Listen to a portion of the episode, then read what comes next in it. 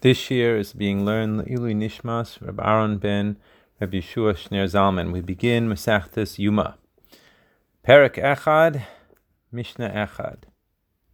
So this Mishnah is going to talk about the preparations that were made by the Kohen Gadol prior to Yom Kippur. Shivas Yamim Kaidim Yom Kippurim. So for seven days before Yom Kippur began, Mafrishin Kohen Gadol Mebeso, we would separate the Kohen Gadol from his house Lishkas Palhedrin, and we would bring him to live in this place called the Lishkas Palhedrin. The Bartanura brings out why was it called the Lishkas, the chamber of Palhedrin.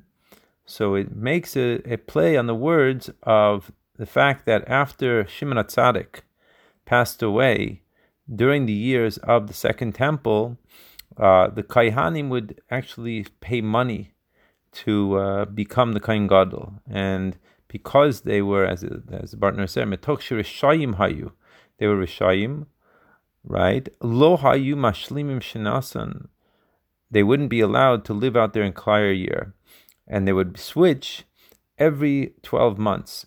And it was like pikide hamelech shamelch machlifin kol shana. It was like the uh, almost like the whims of the king that he was constantly changing it every year, and therefore the lakach nikras Lishkazu Lishkas Palhedrin. That's why it was called the Lishkas Palhedrin. So anyway, back to the Pnim.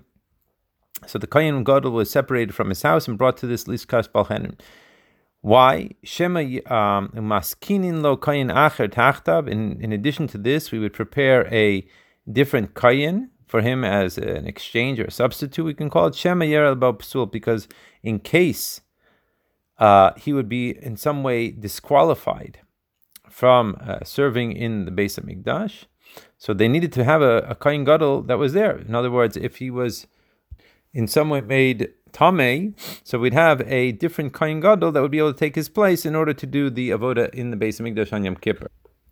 And then the Mishnah goes on to tell us another possible uh, preparation they would make. Rabbi Yehuda Omer, Rabbi Yehuda says, Af Isha Cheres Maskinin Lo, they would also prepare another woman for the Kohen Gadol to marry. Why Shema Tamus Ishto? Because perhaps his wife would die suddenly. And the pasuk says, "Shenemar v'chiper be'ado be'ad beso," that he would cause there to be atonement for himself and on behalf of his house. Now, what does it mean, his house, beso or household? Beso zu ishto, it refers to his wife. So the Torah commands us that the Kohen Gadol needs to have a wife. So, in order to preclude or to make sure that this doesn't have a situation where the Kohen Gadol wouldn't have a wife, Rabbi Yehuda says that they would set up another wife for him. Amr Lo, the sages, however, disagreed with Rabbi Yehuda, and they said, Im Kain, if that were the case, Ein Ledavar So, there would be no end to this, and therefore we do not actually prepare another wife for him. However, the Bartanura does bring out a point that the reason why we do prepare uh, a deputy Kohen Gadol and we remove him from his house is because the idea of him becoming Tame is much more of a realistic possibility that happens on a regular basis, which is not the case with his wife dying. Mishnah Beis. So what would he do during this week? The Kohen Gadol call Shiva Sayamim all the seven days. Who's Zaire Kesadam.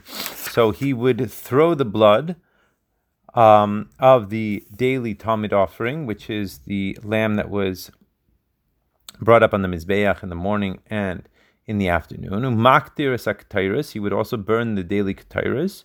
Umeitiv and he would also fix up the candles, the lamp of the menorah every morning by cleaning it out. Umakrif and not only that, he would also bring up on the Mizbeach the head and the right leg of the Tamid offering onto the Mizbeach. Now, it's brought out that that doesn't mean only that he would only bring the head and the right leg. It just means that that was the first uh, of the limbs that would be brought up on the Mizbeach, and he would actually uh, be able to bring the other parts as well. Now it talks about what about the rest of the year? Ishar kol What about the rest of the days of the year? Lahakriv makriv.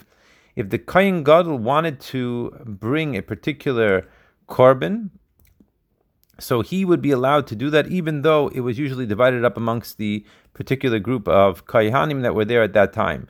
Shekain gadol makriv chelik barosh, because the kohen gadol always had the opportunity to offer whatever he wanted to offer. V'noitil chelik barosh, and not only that, he would be able to take whatever portion he wanted from the different portions that were given.